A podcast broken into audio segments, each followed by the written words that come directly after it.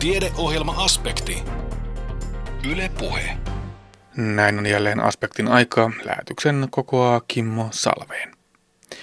Onko mindfulness tuttu juttu? Minulle ei, mutta luulen, että sekin tässä kohta avautuu.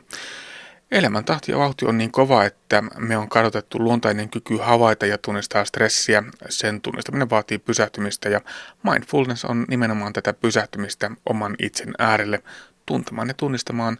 Näin kertoo työnohjaaja Taina Siukola, jonka tapaamme aivan tuota pikaa. Puhumme myös voin käytöstä. Taanoin julkaistun suomalaistutkimuksen mukaan voin runsas käyttö aiheutti miehillä 65 prosenttia suuremman riskin saada sydäninfarkti. Iso riski ja tähän paneudumme.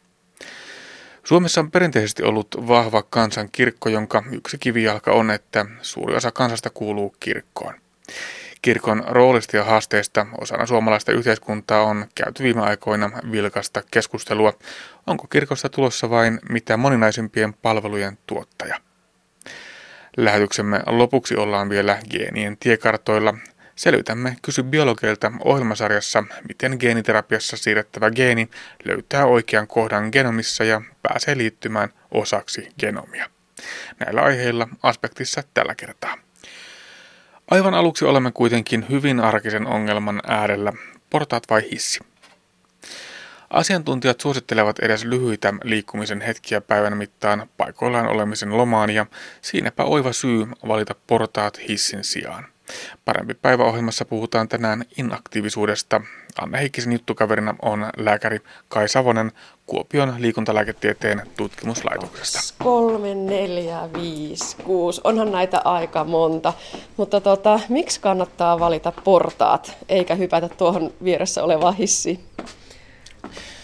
No mun mielestä varmasti yksi tärkeimpiä syitä, minkä takia kannattaa valita portaat hissin sijaan, on se, että tällaisilla hyvinkin pienillä valinnoilla, lyhyillä, muutamia kymmeniä sekuntejakin kestävillä liikuntatuokioilla me pystytään katkaisemaan sitä semmoista inaktiivisuutta, mitä meidän nykyisen elämän päivään väistämättä paljon sisältyy.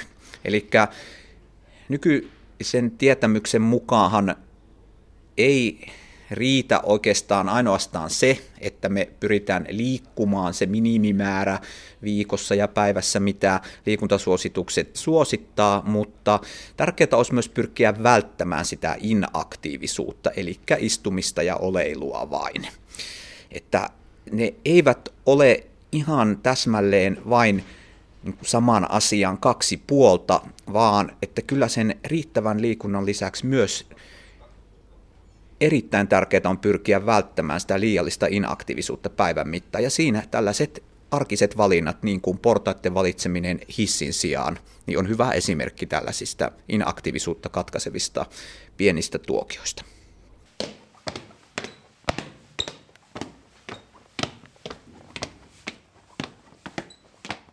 Mennään sitten alaspäin. Tämäkin on varmaan aika yhtä tehokasta. Jotkut laskevat askelia, jotkut laskevat portaita. Mihin olisi hyvä tähdätä per päivä?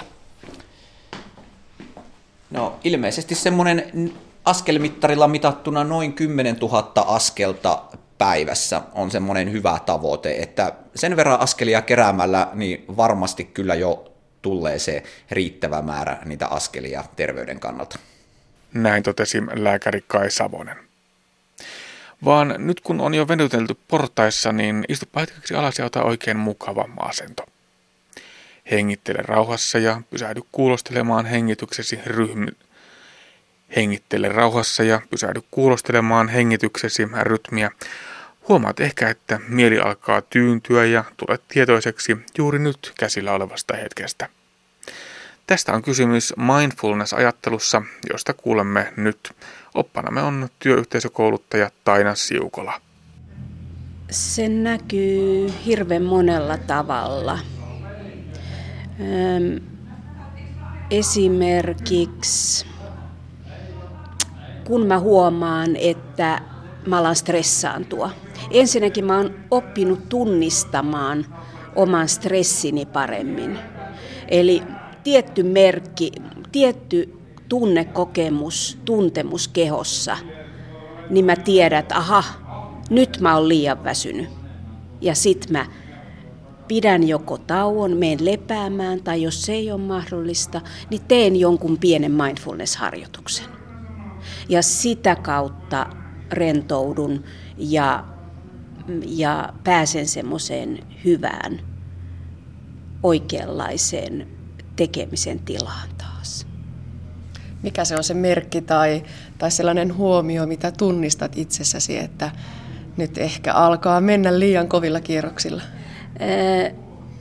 niitä on useampiakin. Yksi merkki on semmoinen, että alkaa tulla negatiivisia ajatuksia. Yleensä mä ajattelen aika positiivisesti ja mulla on, mulla on positiivinen luonteenlaatu. Mutta sitten kun mä alan stressaantua, niin sitten mä huomaan, että alkaa tulla semmoisia uhkakuvia että apua ja mä en ole apua, mä en ehdi ja apua, toikaa ei ole tehnyt sitä ja, ja niin edespäin. Tämmöistä ajattelua. Ja sitten muita merkkejä, niin joku semmoinen, mä en osaa kuvailla sitä sisäistä tunnetta, tunnekokemusta tai tuntemusta, jonka mä tunnen kehossani ja siitä mä tiedän. Jo ehkä jotenkin kädet jotenkin vähän puutuu tai jotain, en mä osaa sanoa. Mutta se on semmoinen merkki, minkä mä oon oppinut tunnistamaan tässä vuosien varrella. Eli tosiaan oppinut tunnistamaan. Se ei ole luontaista. Meiltä ihmisiltä puuttuu ehkä sellainen luontainen kyky tunnistaa niitä omia rajojamme, vaan siihen täytyy oppia ja opetella. Joo. Mä jotenkin uskon, että meillä on se luontainen kyky, mutta sitten kun tämä elämän tahti ja vauhti on niin kiivas, niin me ollaan tavallaan kadotettu se, että kun mennään vaan hirveätä vauhtia kiireellä eteenpäin. Ja se tunnistaminen vaatii sen pysähtymisen. Ja mindfulness on nimenomaan tätä pysähtymistä, niiden oman itsen äärelle tuntemaan ja tunnistamaan. Ja sitten meidän sisäinen keho, keho on valtavan viisas. Me, meillä on valtavan suuri sisäinen viisaus. Ja kun me pysähdytään kuuntelemaan sitä, niin se kertoo meille kyllä, mitä kannattaa tehdä tai ehkä olla tekemättä.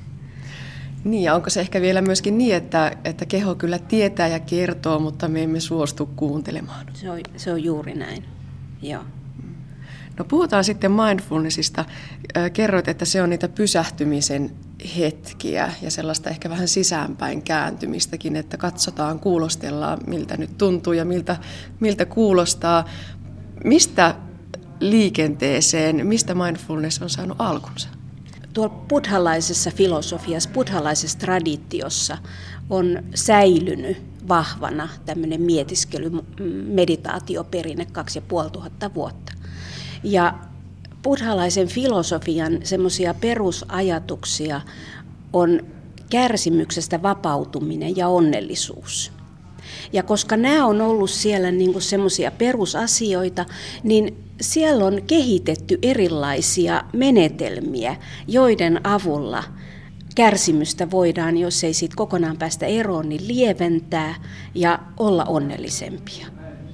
Ja sitten pikkuhiljaa, tai jos ajatellaan sitten länsimaista psykologiaa, niin siellä on tämmöinen käsite kuin metakognitio.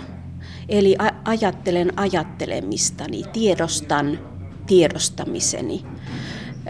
Ja tämä mietiskely oikeastaan siinä muodossa, kun se on tänne länsimaihin tuotu ja tullut mindfulnessin muodossa, niin se on nimenomaan metakognitiota. Eli että asetun ikään kuin itseni ulkopuolelle tai että jokin osa minusta alkaa havainnoida sitä, mitä minussa tapahtuu. Jokin osa on tietoinen siitä. Ja sitten kolmas asia, että minkä takia tämä on nyt tullut niin suosituksi länsimaissa ja se on levinnyt niin valtavasti. Niin Jon Kabat-Zinn on lääketieteen emeritusprofessori tuolta Yhdysvalloista ja hän tutustui 70-luvulla näihin buddhalaisen mm, buddhalaiseen perinteeseen, mietiskelyperinteeseen ja sovelsi sieltä eri, eri osia niin tämmöiselle kahdeksan viikon mindfulness-based stress reduction kurssille, ja joka edelleen siellä toimii ja on voimissaan. Ja, ja sitä kautta äh, tuli myös, on tullut myös paljon aivotutkimusta. Eli on tutkittu niiden ihmisten aivoja, jotka on ollut tällä kahdeksan viikon kurssilla ja verrattu niitä niiden aivoihin, jotka vasta jonottaa sinne kurssille. Ja on saatu valtavasti luotettavaa aineistoa siitä, mitä meidän aivoissa tapahtuu, kun me tehdään näitä harjoituksia, ollaan mindful tilassa. Ja siellähän tapahtuu. Niin, puhutaan tämmöisestä tietoisesta hyväksyvästä läsnäolosta. Läsnäolo on se, mihin tämän ajan ihminen pyrkii, että oltaisiin juuri nyt, eikä siinä kohtahetkessä tai huomisessa tai ehkä hetkessä. Mm, Tämä on ehkä semmoinen myös meille hyvin hankala juttu. Mm. Mistä sä aina lähdet liikkeelle opiskelijoiden kanssa? Ensin mä kerron perusteet, sitten mä avaan mindfulnessin ja läsnäolon käsitteet. Mulle itselleni tämä läsnäolon ihmettely lähti oikeastaan jo, jo joskus kouluaikoina, kun mä luin ja kuulin ja elämäni varrella monta kertaa on kuullut, että, että ihminen, on, ihminen on onnellinen ollessaan läsnä tässä hetkessä. Ja sitten mä aina ihmettelin, että niin, mutta mitä se tarkoittaa, että millä tavalla ollaan läsnä ja sitten myöhemmin, että miten sitä voisi oppia. Ja sitten tuli tämä mindfulness, joka onkin antanut mulle siihen ihan loistavia avaimia. Eli tämä läsnäolo, siis kun mindfulness on tietoista hyväksyvää läsnäoloa, ja mindfulnessissa avaudutaan havainnoimaan sitä, mitä on tässä ja nyt, niin nämä mindfulness-harjoitukset automaattisesti tuo meidät tähän hetkeen ja läsnäoloon. Hmm. Joku on kuvailut sitä niin, että tulee ikään kuin tietoiseksi ympäristöstä ja värit näyttävät kirkkaammilta ja ajatukset tuntuvat selkeämmiltä ja olemus tuntuu kevyeltä. Joo. Oletko samaa mieltä? Olen, mä oon ihan samaa mieltä ja sitten sit mä päivittäisten askareiden kanssa, kun tekee näitä mindfulness-harjoituksia. Esimerkiksi kun, kun lataa tis, tota, asti, ei astianpesukonetta, kun, kun kahvinkeitintä.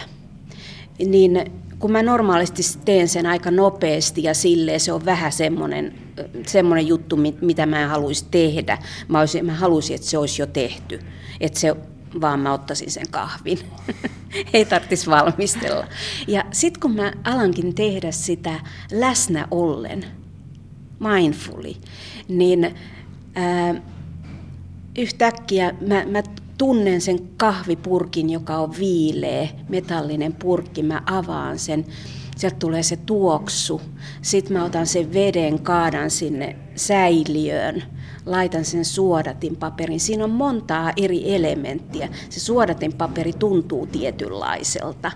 Ja sitten siinä on ne muoviosat siinä ja se lasikannu ja se vesi ja se ääni, kun mä kaadan, se lorotus ja avaa hanan, niin siitäkin tulee se tietty ääni. Ja kun on kaikessa tässä läsnä, niin yhtäkkiä siitä kahvinkeittimen lataamisesta tuleekin elämys. Ei tarvi lähteä minkään jukujukumaan.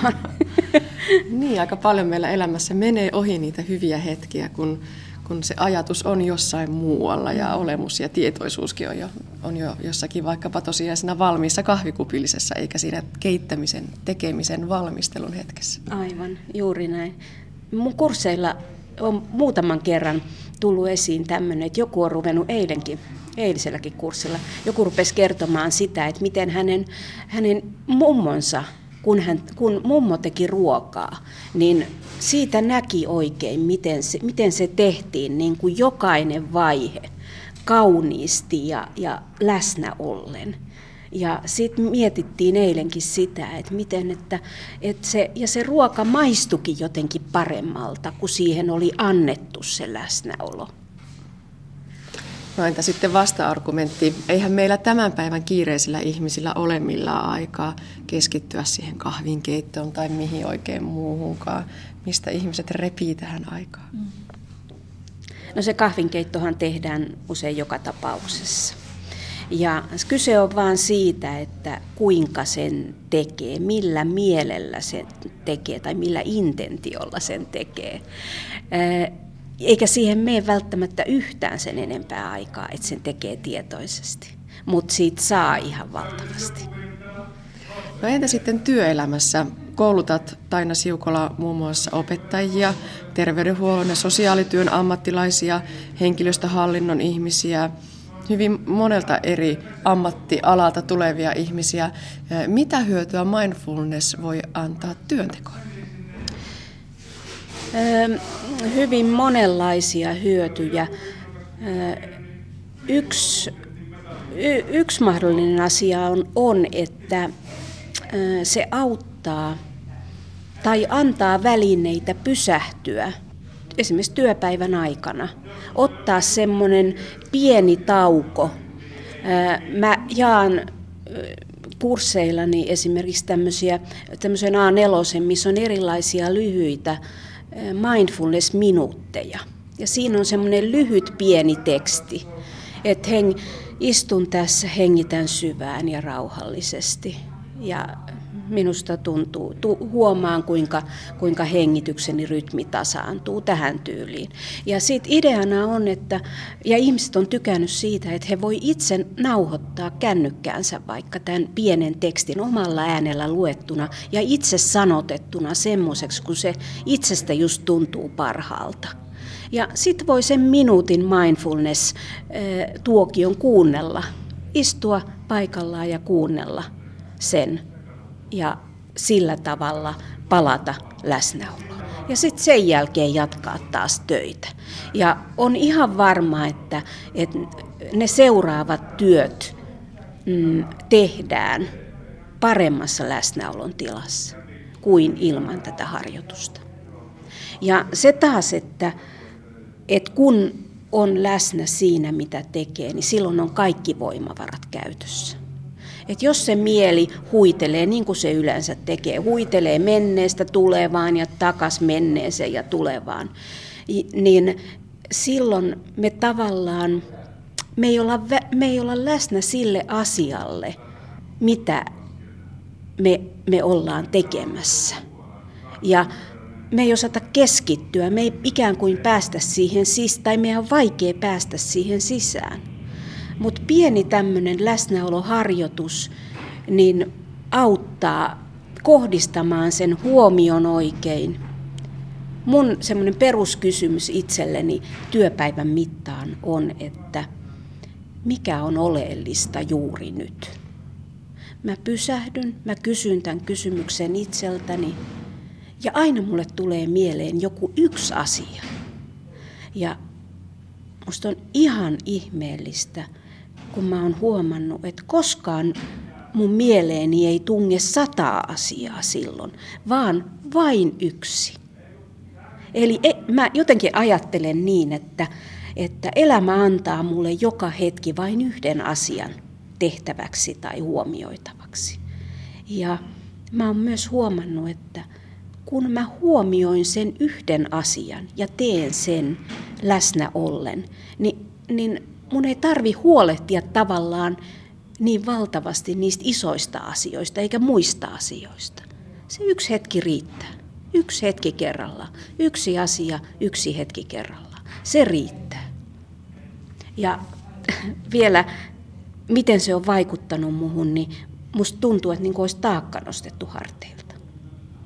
No miten helppo ihmisten on omaksua näitä mindfulnessin harjoituksia ja käytänteitä ja siirtää niitä siihen omaan arkeen, omaan työhön? Musta tuntuu siltä, että helppo olisi kamppailla vastaan. Ne on kuitenkin sillä tavalla poikkeuksellisia ajatuksia liittyen siihen, mihin me on totuttu. Mä oon huomannut mun kursseilla, että ihmiset sisäistää nämä yllättävän nopeasti ja yllättävän hyvin. Ja sitten tulee usein semmoisia kommentteja, mutta näinhän mä teenkin. Että jossain tietyissä tilanteissa käyttääkin näitä juttuja, koska nämä on ihan, ihan tavallisia juttuja, ei näissä ole mitään mystistä.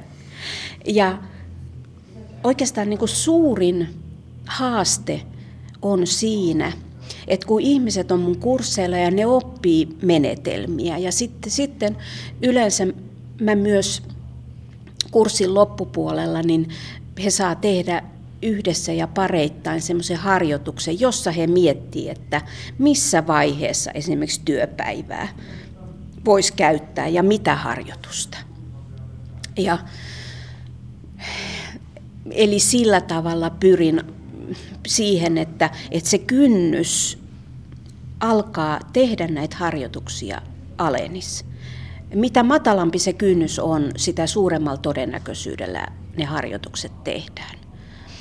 Ja esimerkiksi se, että ennen työpäivän alkua istuu siihen työtuolille ja hengähtää syvään ja havainnoi hetken aikaa, havainnoi kehonsa asennon, tiedostaa sen ja alkaa havainnoida, havainnoida hengitystä, vaikka minuutti tai viisi minuuttia. Se riittää. Niin se on jo valtavan hyvä alku. Ja silloin se päivä lähtee liikkeelle ihan eri tavalla kuin että tulee kiireessä, juoksee työhuoneeseen ja, ja tota, alkaa siinä sitten tehdä mitä tekeekään.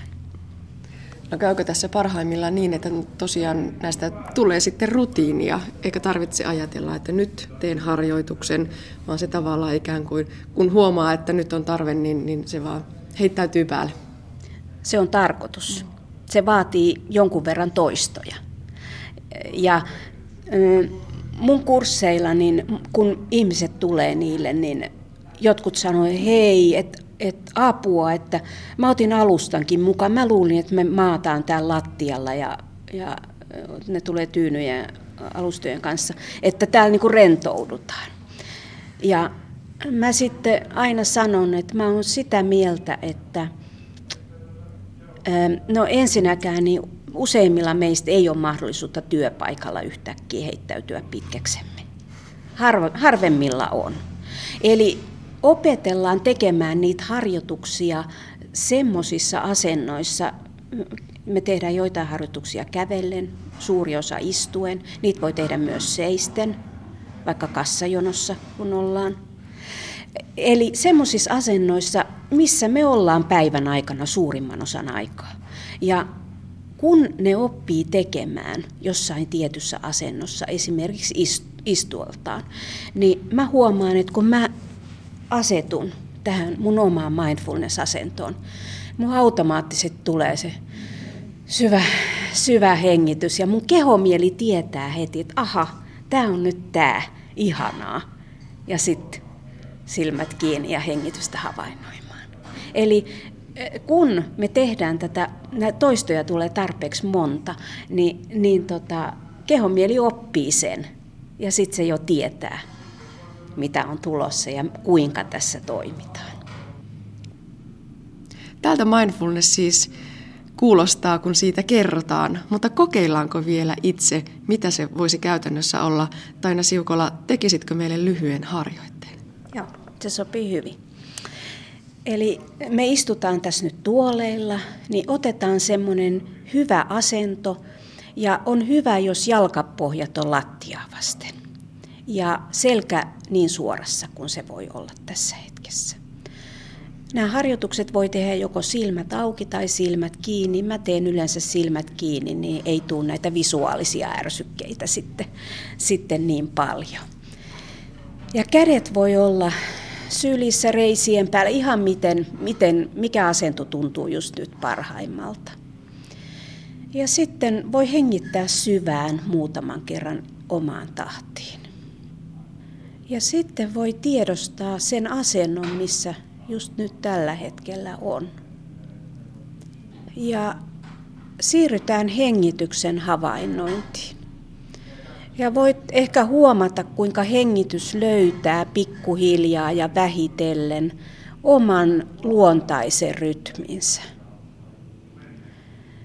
Ja voit havainnoida, kuinka hengitys kulkee sisään ja ulos. Ja kun ajatus lähtee viemään, se nimittäin kaikilla meillä vähän väliä lähtee viemään, niin sitten vaan voi palauttaa lempeästi huomion takaisin hengityksen havainnointiin. Ja taas, jos ajatus on lähtenyt viemään, niin palauta huomio lempeästi takaisin hengityksen havainnointiin. No niin, nyt voidaan lopetella ja voi avata silmät ja vaikka vähän venytellä. Mindfulness-harjoituksen meille ohjasi työyhteisökouluttaja Taina Siukola. Hänet tapasi Anne Heikkinen. Kuuntelet siis aspektia, jonka kokoaa Kimmo Salveen. Tiedeohjelma Aspekti. Yle Puhe. Tuoreen lääkärilehdessä julkaistun Itä-Suomen yliopiston tutkimuksen mukaan runsaasti voita käyttävillä miehillä on 65 prosenttia suurempi riski saada sydäninfarkti kuin niille, jotka käyttävät voita vain vähän tai eivät lainkaan. Riski kasvoi keskimäärin yli 4 prosenttiyksikön verran jokaista päivittäin syötyä 10 voigrammaa kohden. Tästä tutkimuksesta puhumme tänään dosentti ravitsemustutkija Sari Voutilaisen kanssa. Tuo riskin kasvaminen ei ollut niinkään yllättää, mutta riskin suuruus ehkä ennemminkin.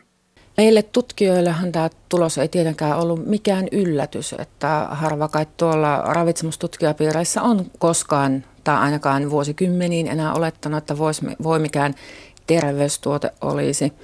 Ehkä me vähän yllätyttiin sitten kuitenkin siitä asiasta, että tämä riski oli näinkin suuri kuin 65 prosenttia verrattuna niihin, jotka ei käyttänyt voita ollenkaan tai käytti erittäin vähän.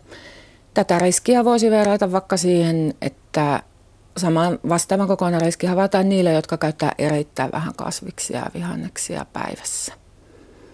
Yllätys tässä totta kai oli se, että nyt puhutaan yhdestä yksittäisestä elintarvikkeesta, eikä esimerkiksi vaikka koko tyydyttyneen rasvan saannista tai mistään isosta elintarvikekomponentista tai ravitsemuksellisesta komponentista. Ja tuo riski pystyttiin määrittämään aika selkeästi niin, että se kasvoi keskimäärin yli 4 prosenttiyksikön verran jokaista päivittäin syötyä 10 voigrammaa kohti. Joo, näin se on. Meillä onneksi on nykyisin sellaiset tilastolliset mallit, joita näitä pystytään hahmottamaan näitä asioita hyvinkin selvästi. Todettiin nimenomaan terveillä miehillä, tai ainakaan sellaisilla miehillä, joilla ei aiemmin ole, ole tuota, ollut mitään sydänsairaustaustaa. Eli ihan periaatteessa kenelle tahansa tämä riski on ihan yhtä todella. Joo, kyllä. Silloin kun tällaista tehdään tämän tyyppistä tutkimusta, niin yleensä aina otetaan sieltä pois sellaiset miehet, joilla on ollut valmiiksi jo jotain sydäntautia tai muuta vakavaa kroonista, koska olettamus on, että jo sairastettu sydäninfarkti ehkä on vaikuttanut siihen ruokavalioon, mitä jatkossa käytetään. Niin sen takia nämä ihmiset jätetään pois näistä tutkimuksista. Että alun perin tässäkin aineistossa on noin 3000 miestä ja me otettiin mukaan vain toi vajaa 2000, joilla ei ollut sydänverisuonitautia ollut aikaisemmin. No miehet tietysti kuolee luonnollisesti ihan tyypillisesti saappaat jalassa. Huomio kiinnittyy tässä nimenomaan siihen, että, että puhutaan taas miehistä, mutta sillekin on ihan selvä syy, eli tämä otanta, mikä tässä oli alun perin. Joo, tää, tässä on tämä väestöotanta otettu nimenomaan näistä itäsuomalaisista tästä, tästä Kuopion seudun miehistä. Että toki meillä on sitten hankkeeseen myöhemmin otettu mukaan tuhatkunta naista, mutta tämä nimenomainen tutkimus on tehty näistä miehistä, joita on seurattu sieltä 80-luvun puolesta välistä asti. Onko sieltä naisten puolelta vielä, osataanko sieltä sanoa, että onko se riski siellä samansuuntainen? No naiset, naiset tietysti on sillä onnekkaampia, että kun he yleensä sairastuukin näihin kroonisiin tauteihin kymmenen vuotta miehiä myöhempään, niin ehkä tätä seuralta aikaa tarvitaan vielä lisää, mutta kyllä sellainenkin tutkimushanke tässä on tulossa. No, no tutkittavat miehet oli lähtötilanteessa noin 52-vuotiaita ja äh, tämä seuranta-aika oli hyvinkin pitkä, 16 vuotta. Sen aikana sydäninfarktiin sairastui 378 tutkittavaa ja kaiken kaikkiaan niitä tutkittavia oli vajaa 2000. Eli liki viidennes sairastuu pelkästään tuon tutkimuksen aikana sydäninfarktiin. Mm, kyllä. Tämä on Sehän ihan, huima, huima määrä. On, on. Tämä on ihan iso asia tämän ikäisten miesten joukossa. Miten tuo tutkimus ihan käytännössä tehtiin? Sillä tietysti jaettiin näitä voinkäyttäjiä erilaisiin ryhmiin. Joo. Tutkimus on siis aloitettu 80-luvun puolessa välissä. On tämä tällainen sepelvaltimotaudin vaaratekijätutkimus. Siihen kutsuttiin aikanaan mukaan kaikki tietyn ikäiset miehet tästä Kuopion seudulta ja iloksemme melkein 90 prosenttia kaikista tutkimukseen kutsutuista saapu paikalle. Ja he täytti tutkimuksen alussa vinonpinon lomakkeita ja heistä otettiin verenäytteitä ja kaikkea muutakin. Juoksivat tuolla yliopistolla tutkimuksissa ja he muun muassa täytti neljän päivän ruokapäiväkirjan. Ja tämä voin käyttö on laskettu siitä neljän päivän ruokapäiväkirjasta. Ja sitten heitä on seurattu, mitä heille kuuluu myöhemmin, niin näillä seurantakäynneillä, mutta tieto tästä sydäninfarktista on saatu noista kansallisista hoitoilmoitusrekistereistä, eli sairaalasta menee tieto tällaisiin kansallisiin rekistereihin, josta se sitten tulee meille. No nyt siellä siis oli neljännes näistä käyttäjistä sellaisia, jotka käyttävät voita yli 50 grammaa vuorokaudessa. Se on aika huima määrä. Se tarkoittaa suunnilleen pakettia viikossa ei ilmeisesti ihan kuitenkaan sellainen määrä, mitä tällä hetkellä suomalaiset vielä kuitenkaan keskimäärin käyttää. Ei, ei lähellekään sitä, mitä suomalaiset käyttää keskimäärin. Että jos niin kuin huippuvuosina käytettiin 15 kiloa henkeä kohti vuodessa, niin nyt se on ollut sitä, laski välillä kahteen ja puoleen kiloon ja nyt on ehkä sellaista viittä kiloa. Nyt ei ihan uusimpia tilastoja vielä ole saatavilla.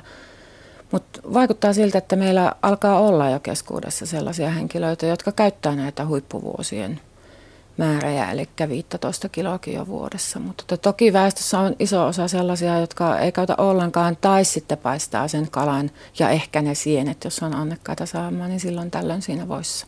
Tai voimareinissa. Mutta edelleen palaan tuohon määrään. Se kuulostaa aivan hirvittävän suurelta. Mikä sitä määrää sitten nostaa, Käytön, käyttömäärää, jos kuitenkin tässä välissä sitä käytettiin paljon vähemmänkin? No mä luulen, että osa ihmisistä on ruvennut taas menemään sieltä margarinista takaisin voimareinin tai voihin, että siihenhän se on noussut. Jotenkin tällainen luonnollisuustrendi on nyt kovasti tulollaan ja vallollaan, jossa ajatellaan, että tällainen lähiruoka ja vähän käsitelty ruoka on sitä terveellisempää ja parempaa, riippumatta siitä juuri mitä se ruoka sitten loppujen lopuksi sisältää. Tässä on ilmeisesti kyse aika suur, suurestakin trendistä sille, että siellä on erinäköisiä tällaisia karppauksia ja muita trendejä, jotka sitten näkyvät tällaisena muutoksena, että voin käyttö muun muassa lisääntyy. Mutta ilmeisesti kun asiaa katsotaan laajemmin, niin muutenkin näyttäisi vähän siltä, että tämmöistä virallista terveystietoa kyseenalaistetaan yhä enemmän ja enemmän. Joo, kyllähän tämä on ihan selkeä, selkeä trendi, että sehän on melkein sama nykyisin, että mitä ravitsemustutkijat suusta sanoo, niin se kyseenalaistetaan heti ja sitä pidetään jotenkin vähän sellaisena niin kuin sellaisena epäluotettavana tietolähteenä, mutta että totuus on se, että me vaan katsotaan näitä tilastoja ja tietokoneet sanoo meille ne tulokset, että eihän me näitä itse tehdä missään nimessä, että eikä pystytä niihin vaikuttamaan. No ravitsemustutkija, dosentti Sari Voutilainen, voilla siis selvästikin on vaikutusta, mutta onko se nyt sitten nimenomaan voi vai vaikuttavatko rasvat ylipäätään? Osaatko näin ravitsemustutkijana tämä ottaa kantaa? Kyllä tämä varmaan tämä voi on osa semmoista isompaa rasvan vaikutusta elimistössä, että toki tyydyttyneestä rasvasta on paljon tehty tutkimuksia ja tutkimustulokset on ollut hieman ristiriitaisia ja muuta ja tässä ollaan niin kuin avoimin silmin katsomassa tilastoja uusiksi ja muuten, mutta tämä nyt on ihan yksilitteinen, että ainakin yksi tällainen selkeä tyydyttyneen rasvan lähde voi on kyllä selkeästi yhteydessä sydäninfarktiriskiin. Sinänsä on erittäin mielenkiintoista, että Ruotsissa julkaistiin vastikään tutkimus, jota me nyt ollaan paraikaa itse toistamassa, että näyttää, että tämä maitorasvakaan ei niin kuin kokonaisuudessa varmaan samaan suuntaan vaikuta. Että saattaa olla, että juustot jopa niin kuin suojaisia voi lisää riskiä. Että ilmeisesti nämä elintarvikeprosessit ja muut vaikuttaa siinä. Ei pelkästään se lähde, että onko se siitä lehmästä lähtenyt vai ei. No mitä sitten rasvasta kun puhutaan, niin päästään aina kolesteroliin. Miten toi voi näyttäytyy kolesterolin näkökulmasta? Joo, no tämän tyyppisiä tutkimuksia on tehty, että nostaako voi tätä huonolaatuisen LDL-kolesterolin määrää ja kyllä se sitä näyttää nostavan. Ja mekin yritettiin näissä meidän mallinnuksissa katsoa sitä, että onko tämä LDL-kolesterolisia vaikuttava mekanismi seassa ja todettiin, että kun me sinne sitä LDL-kolesterolia tarjottiin mukaan, niin se yhteys ei ollut ihan niin selvä, mutta edelleen säilyy merkitsevänä, mikä sitten taas tarkoittaa selkosanaisesti sitä, että kyllä se vaikutusmekanismi menee osittain se LDL-kolesterolin kautta, mutta ei täysin. Jotain, jotain muuta mielenkiintoista siellä taustalla on myös mukana. No ylipäätään elintavat tietysti vaikuttaa, vaikuttaa erittäin paljon. Tuossa mainittiin tuossa tiedotteessa esimerkiksi tupakointi ja kasvisten käyttö. Kasviksien käyttämättä jättäminen jo tuli tässä haastattelussakin aiemmin esille. Mitenkä iso merkitys tällä voin käytöllä on sitten, kun sitä suhteutetaan näihin kaikkiin muihin elintapoihin, vaikka tupakointiin? Ja... No, no, tällainen voi on tietysti yksi osa kokonaisuutta, että aika perinteisessä tavassa me on ajateltu ravitsemusta niin kuin omana komponenttinaan ja sitten liikuntatutkijat puhunut liikunnasta ja lääkärit ylipainosta ja muuta, mutta kyllähän nämä kaikki on sellainen niin kuin yhteinen pakka, jossa ehkä yksi riskitekijä näkyy selkeästi yli muiden ja se tietysti on tämä tupakointi, että itse uskon, että, että voin käyttämättä jättämisellä, niin ei ole paljon merkitystä silloin, jos tupakoi kaksi askia tupakkaa päivässä, että se on kuitenkin ihan ylivoimainen muuten. Mutta että tämä voi on yksi asia tässä ravitsemuksen paketissa. No ne elintavat on, on sitä minuuttia, sitä miten me kaikki käyttäydytään ja sillähän on tietysti pitkä historia. Vastikään oli kuitenkin lehdessäkin maininta siitä, että jos on niin kuin vuosikymmenien ajan jo sitä voita käyttänyt ja ei kuitenkaan niin kuin mitään ongelmaa on, niin eikö tämmöiset tutkimukset ole ihan täyttä soopaa? No nämä tutkimukset voi olla aina yhden yksilön kohdalta ihan täyttä soopaa, koska me puhutaan väestökeskiarvoista ja isojen joukkojen keskiarvoista ja osa meistä on niin onnekkaita, että heillä ei enää ravintotekijät paljon mitään vaikuta, että – Oma mummuni kuoli vastikään melkein 102-vuotiaana ja hän ei kyllä varmaan markkariinia kertaakaan suuhunsa laittanut, että kyllä mä itse sanoisin, että jos on elintavat muuten kunnossa ja jos on yli 80 vaikka ja sitä voita hyvällä, hyvällä omalla tunnolla siihen asti pistely eikä ole kolesteroliongelmaa eikä sydänverisuonitautia, niin ei kun jatkaa vaan ja onnittelee itseensä, että kuuluu siihen muutaman prosentin väestöosuuteen, joka saa tehdä ihan mitä vaan, on niin, kuulut, niin sanottu poikkeussäännöstä. Jotenkin tuntuu siltä, että tämä ruoka ja eläminen ylipäätään tehdään tänä päivänä hirmu vaikeaksi. Kuka sen tekee vaikeaksi? Tutkijat vai me tavalliset ihmiset, jotka sitten yritetään tulkita näitä tutkimustuloksia ja kenties optimoida sitä elämää niiden perusteella tai stressata ehkä vähän turhankin? Niin. En tiedä, onko se tutkija vai onko se yksittäiset ihmiset vai onko se sitten se media siinä välissä, joka niin kuin vetää sinne iltasanomien lööppeihin kaikki sellaiset pienet tutkimushavainnot, jotka pitäisi toistaa monessa tutkimuksessa ennen kuin ne voi ihan totena ottaa. Että, että en tiedä, mutta että kyllähän tämä, niin kuin, tämä ravitsemuskeskustelu on viime vuosina ollut niin mustavalkoista, että musta tuntuu, että siitä ei hyödy sen enempää tutkijat kuin tavalliset niin kuin, ihmisetkään, että jotain sellaista – sopuahan tähän pitäisi ruveta pikkuhiljaa löytämään ja yhdessä viemään asioita eteenpäin.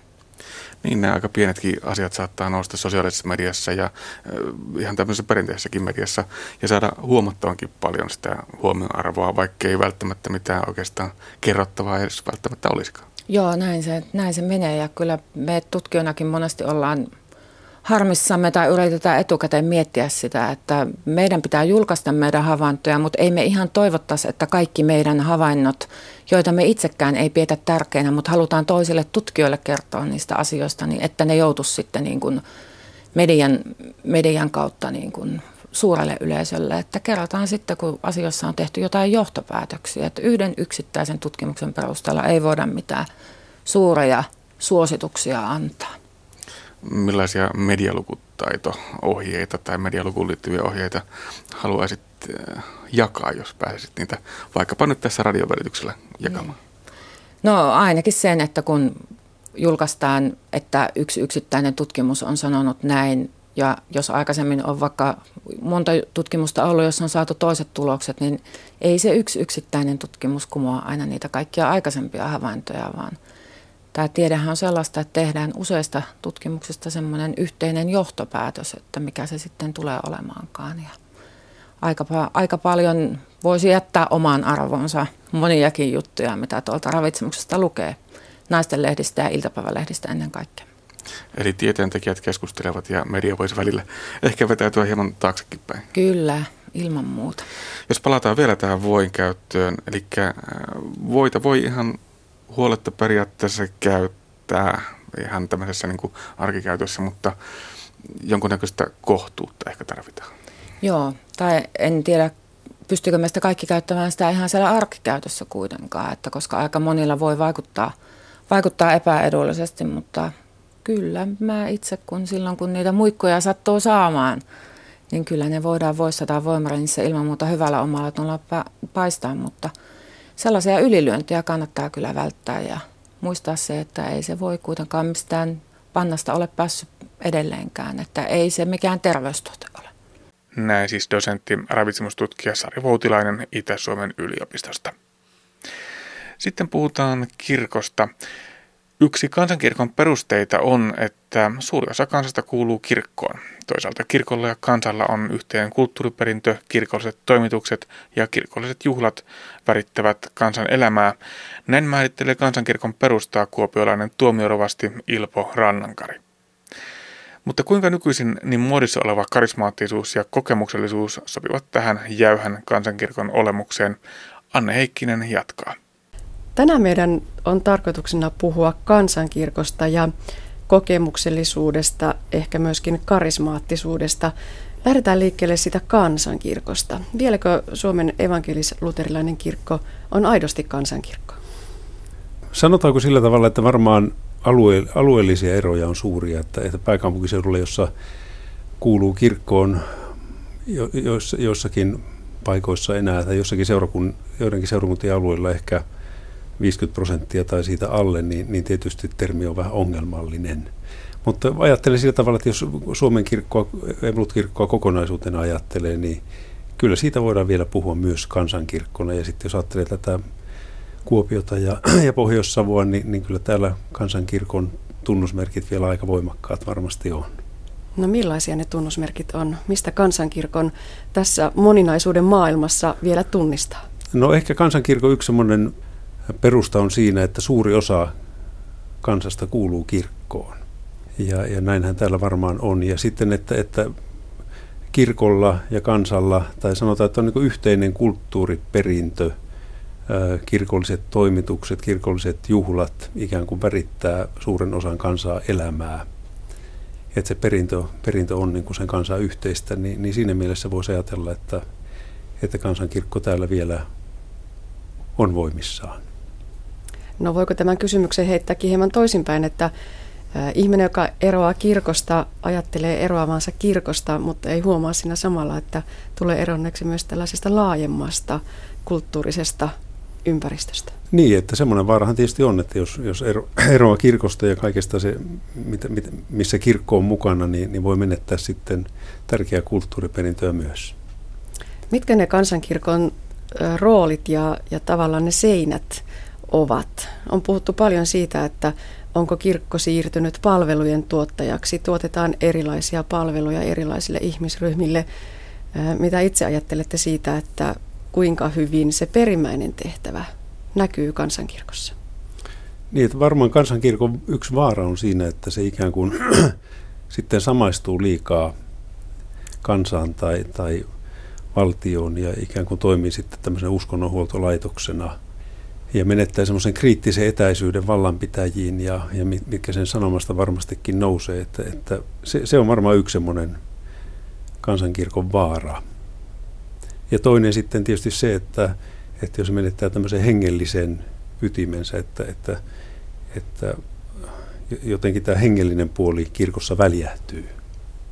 Onko kansankirkko ihan mahdottoman tehtävän edessä tässä yhteiskunnassa, jossa arvoja ja näkemyksiä ja mielipiteitä on miljoonia. Ja tavallaan en tiedä voiko vai pitääkö tarjota jokaiselle jotain. Voiko kansankirkko pitäytyä siinä ytimessänsä ja, ja katsoa niin, että ketkä siinä pysyvät niin hyvä, jotka eivät, niin hakekoon omansa muualta. Mitenköhän tuon nyt osaisi sanoa, että, että, että haaste on tietysti suuri, jos haluaa olla jokaiselle jotakin. Ja silloin mä ajattelin, että tullaan niin siihen, että ainakin kansankirkon ytimessä täytyy olla tämä uskollisuus Kristuksen evankeliumille, ja, ja sitä pitää tarjota kaikille. Että se, se on niin kuin se, joka, joka sitten meitä yhdistää ja, ja, ja si, sitten varmaan on sillä tavalla, että, että tämmöisen moninaisuuden maailmassa niin sitten, sitten tuota, ihmiset etsivät niin kuin omista lähtökohdista oma, omia hengellisiä yhteisöjään kyllä myös. Että, että en, en mäkään oikein usko, että kansankirkko semmoisena kaikkia tyydyttävänä kirkkona, niin enää, enää kovin paljon voi toimia. Perinteisesti me suomalaiset olemme uskoneet hiljaisesti ja vaatimattomasti, ehkä jäyhän arvokkaasti. Sen sijaan nykyaika vaatii kokemuksia, hurmoksellisuutta, omakohtaisuutta. Kuinka nämä kaksi teemaa saadaan mahtumaan yhteen? Että kyllähän meillä siis kansankirkon keskuudessa, jos ajatellaan meidän kirkon vanhoja herätysliikkeitä, niin on myös ollut aina tätä kokemuksellisuuden korostamista. Ja jos ajattelee tämmöisiä karismaattisia ilmiöitä, niin nehän on tuttuja meidän vanhoissa herätysliikkeissä. Että ei se koskaan ole mitenkään niin kuin täysin poissa ollut. Mutta ehkä, ehkä meidän kirkko on värittynyt enemmän sitten semmoiseen hiljaiseen ja ehkä myös tämmöiseen älylliseen su- suuntaan. Ja, ja, mutta mun mielestä niin kuin ihan lähtökohdissaan, niin, niin totta kai koke, kokemuksellisuus ja, ja kokemukset kuuluu kristilliseen uskoon. Ja että niiden niin lähtökohdissa ainakaan pitäisi olla kovin vieraita. Ja näin, näin kuvittelen, että tuota, tämmöinen moninaisuus kirkossa varmasti kasvaa. Että, että tuota, jos meillä on ollut jollain tavalla hiljaiseen suuntaan värittynyttä kristillisyyttä enemmän, niin, niin varmasti kansainvälistymisen ja, ja moninaisuuden kautta niin, niin tulee sitten, sanoisiko tämmöistä värikkyyttä enemmän. Mediassa saavat helposti huomiota tämmöiset suuret asiat. Nyt on puhuttu armolahjoista, kuten profetoimisesta ja kielillä puhumisesta ja sairauden parantamisesta ja hengen erottamisesta. Nämä kuulostavat suomalaisen korvaan aika vierailta asioilta. Oletteko samaa mieltä? No ehkä niin, mutta tietysti sitten jos, jotka tuntee kirkon elämää ja, ja on kenties elänyt herätysliikkeessä ja näin, niin, niin ei ne välttämättä niin kuin aivan outojakaan ole.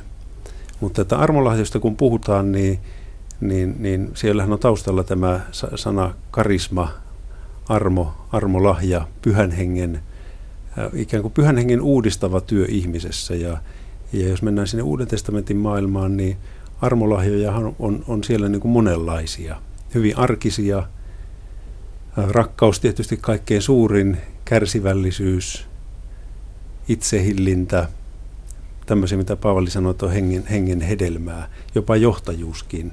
Ja sitten hän raamatussa on, on nämä, nämä sanotaan tämmöiset niin kuin ihmeenomaiset armolahjat, kielillä puhuminen, sairaiden parantaminen. Ja, ja kyllä niitä kirkohistoriassa aina on ollut. Mutta toki niin kuin suomalainen perinteinen luterilaisuus, niin niin vähän ehkä vierastaa sen tyyppistä hengellisyyttä noin yleisesti ottaen. Tosiaan apostoli Paavalin mukaan suurin armolahjoista on rakkaus.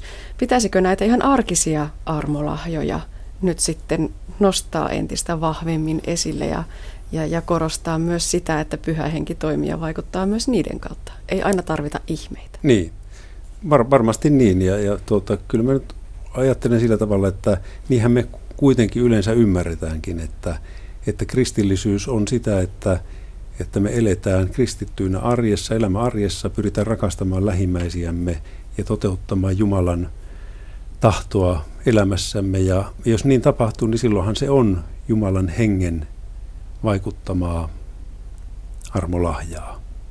Ja, ja näin me voidaan ajatella.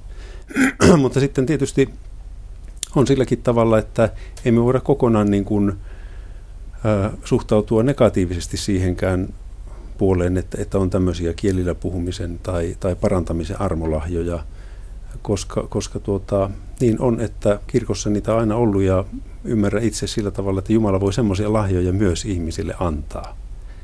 Mutta on tärkeää tietysti, että ei tästä tule niin kuin semmoista kahden kerroksen kristillisyyttä, että on ne, joilla on tämmöisiä ihmeenomaisia armolahjoja, jotka sen tähden on ikään kuin parempia kristittyjä, ja sitten tämmöisiä arjessa, arjen armolahjoilla varustettuja, jotka olisivat jotenkin niin kuin huonompia. Että pitää, pitää ajatella sillä tavalla, että Jumalan henki antaa itse kullekin semmoisia lahjoja kun, kun antaa. Mutta ne on kaikki yhtä arvokkaita ja tapahtuu seurakunnan rakennukseksi ja, ja, ja sillä tavalla me ollaan niin kuin samassa veneessä. Entäpä sitten sakramentit? Ja jos peilataan niitä kokemusta korostavan hengellisyyteen, millaisia ristipaineita näiden, näiden välillä käydään? No varmaan sillä tavalla, että jossain mielessä niin kuin semmoinen kristillisyys, joka painottaa sakramentteja, kasteen ja ehtoollisen merkitystä, niin silloin useimmiten se painopiste ikään kuin on siinä, että ihmisen tunteet ei ole niin kuin kaikkein merkittävin asia, vaan että tunteista riippumatta ihminen voi luottaa siihen, että kun on kastettu, niin, niin on saanut Jumalan hengen lahjan ja, ja, ja tuota, kasteen lupaukset ovat voimassa, vaikka minusta tuntuisi joltain muulta. Samaten ehtoollisessa, että, että, että ei ehtoollisessa ole kysymys siitä, että ää, miltä se tuntuu. Joskus voi tuntua todella hyvältä olla ehtoollispöydässä, mutta toisena hetkenä ei, ei ole mitään erityisiä tunteita. Mutta että silloin, silloin sen sakramentin niin kuin, voi luottaa siihen, että koska Kristus on asettanut tämän sakramentin, niin, niin se silloin vaikuttaa, kun minä vain luotan siihen, siihen Jumalan sanaan. Ja, ja sitten taas tämmöisessä kokemukseen perustavassa kristillisessä painopiste on siinä niin kuin ihmisen kokemuksessa. Ajatellaan, että, että, että silloin minä varmasti uskon, kun minä tunnen ja koen niin. Mutta mä en asettaisi kuitenkaan sillä vastakkain näitä asioita siinä mielessä, että kyllä hän aina Jumalan läsnäolo merkitsee niin kuin ihmisen kokonaisvaltaista, siis Jumala on läsnä ihmisessä kokonaisvaltaisesti, että, että, että siinä on kysymys päästä ja sydämestä, järjestä, tunteista ja tahdosta. Silloin niin on mahdollista se, että myös sakramentit ovat tämmöinen kokemuksellinen tapahtuma. Että kyllä mä ajattelen niin, että ehtoollinen esimerkiksi on monille myös kokemus siitä, että Jumala on lähellä. Ja, ja se on tärkeä asia silloin siinä. Vaara ikään kuin siinä, että jos se painopiste on siinä ihmisen omassa kokemuksessa, niin on sitten se, että, että ikään kuin se kokemus lähtee viemään sitä ihmistä ja se, se on niin kuin loputon toive saada kokea jotain hyvää. Ja, ja se voi viedä sitten semmoiseen niin uskoon, joka ripustautuu vain näihin kokemuksiin. Ja sitten kun niitä ei olekaan, niin sitten kokee, että nyt Jumala on minut hyljännyt. Sakramentit on ikään kuin semmoinen objektiivinen pohja, jolla, jolla aina voi luottaa, että koska Jumala on näin, näin minulle kasteessa tehnyt ja, ja, ja ehtoollisessa luvannut olla läsnä, niin, niin hän silloin on, vaikka minusta joltain muuta tuntuisi. Oli pitkä vastaus. Se oli hyvä vastaus. Äsken puhuttiin niistä armolahjoista. Onko sakramenteissakin kysymys loppuviimeksi siitä armosta? On, ja armolahjoista. Siis eh, meidän kirkon uskon mukaanhan pyhä henki aloittaa työnsä pyhässä kasteessa. Ja, ja siinä Jumalan armo lahjoitetaan meille, ja, ja, ja silloin on kysymys armosta ja armolahjasta iankaikkisesta elämästä. Teologian tohtori Kari Kuula on todennut, että uskova ihminen on myös älyllinen ihminen ja sama pätee myös toisinpäin. Mutta tarvitseeko kaikkea selittääkään järjellä tai tarvitseeko kaikkia uskon asioita itselleen pystyä loogisesti ja ymmärrettävästi purkamaan auki? Sanotaan, että varmaan meissä ihmisissä on erilaisia. Jotkut haluaa purkaa kaiken, kaiken niin kuin älyllisesti – ja, ja toki niin kuin kristillisessä uskossakin on, on se puoli, että, että kyllä siellä, siellä täytyy pystyä siis asioita selittämään myös ymmärrykselle.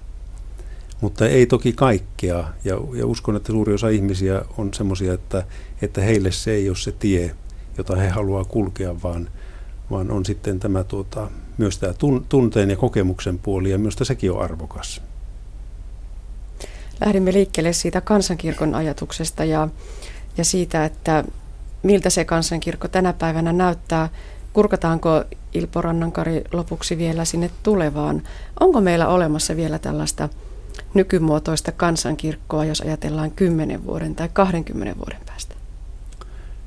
Kymmenen vuotta on ehkä sillä tavalla lyhyt, että mä ajattelisin, että vielä, vielä kansankirkko elää. Ja, ja tässä on niin se alueellinen, alueelliset erot on voimakkaat. Voin kuvitella, että 20 vuoden päästä vielä – monis, monin paikoin Suomessa kansankirkko on voimissaan, mutta kyllä itse niin ajattelen, että monet merkit on semmoiset, että parinkymmenen vuoden sisällä sanotaan, että kaikkien isojen asutuskeskusten liepeillä niin kansankirkon asema ohenee huomattavasti. Mikä ihmisille sitten on se vaihtoehto? Minne kansankirkkolaiset siirtyvät? ehkä he eivät niin kuin välttämättä niin kuin kirkon jäsenyydestä luovu silloinkaan, kun kansankirkko ei enää näitä kaikkia tunnusmerkkejään täytä. Että voi olla, että jäsenistöä on, mutta että, että erilainen kristillisyys lisääntyy ja ehkä myös se sitten, että, että ei enää kuuluta mihinkään kristillisiin suuntiin. Ja vielä loppuun, mitä kansankirkon pitäisi tehdä, jotta se kaikista negatiivisin kehityskulku pystyttäisiin estämään?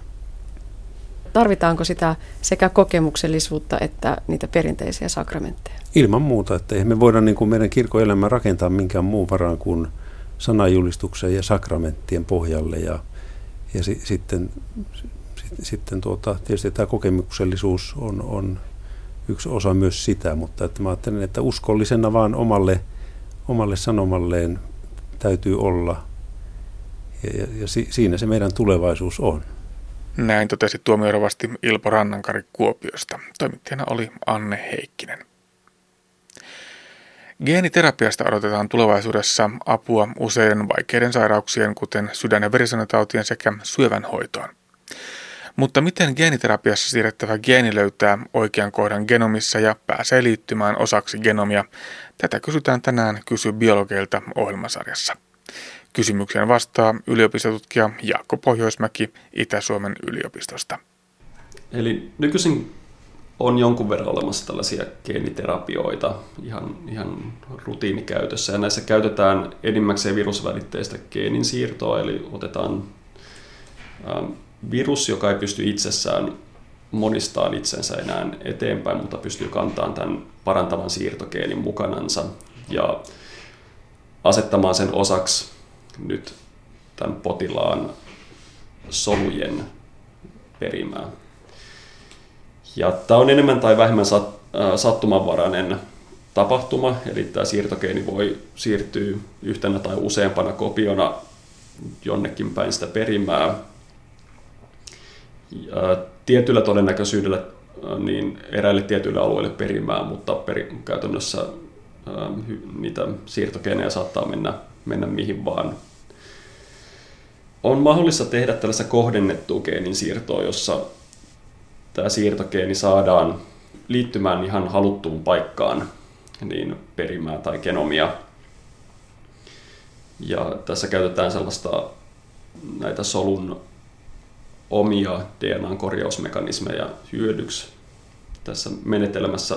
Ongelma siinä on lähinnä se, että äm, suhteessa tällaiseen virusvälitteeseen, jo, jo, joita saadaan paljon menemään kaikkialle näitä siirtogeenejä, niin tämän onnistumistodennäköisyys on paljon pienempi, eli, eli ihan laboratorio-olosuhteissa tehtäessä tällaisia siirtogeenisiä hiiriä, niin puhutaan muutamien, ehkä korkeintaan parinkymmenen prosentin onnistumistodennäköisyydestä per solu, mihin, mihin ollaan siirretty tämä geeni. Eli jos meillä on hoito ja halutaan sen toimivan, niin silloin meidän täytyy aina yrittää saada, saada mahdollisimman paljon tietysti sitä hoitavaa geeniä perille.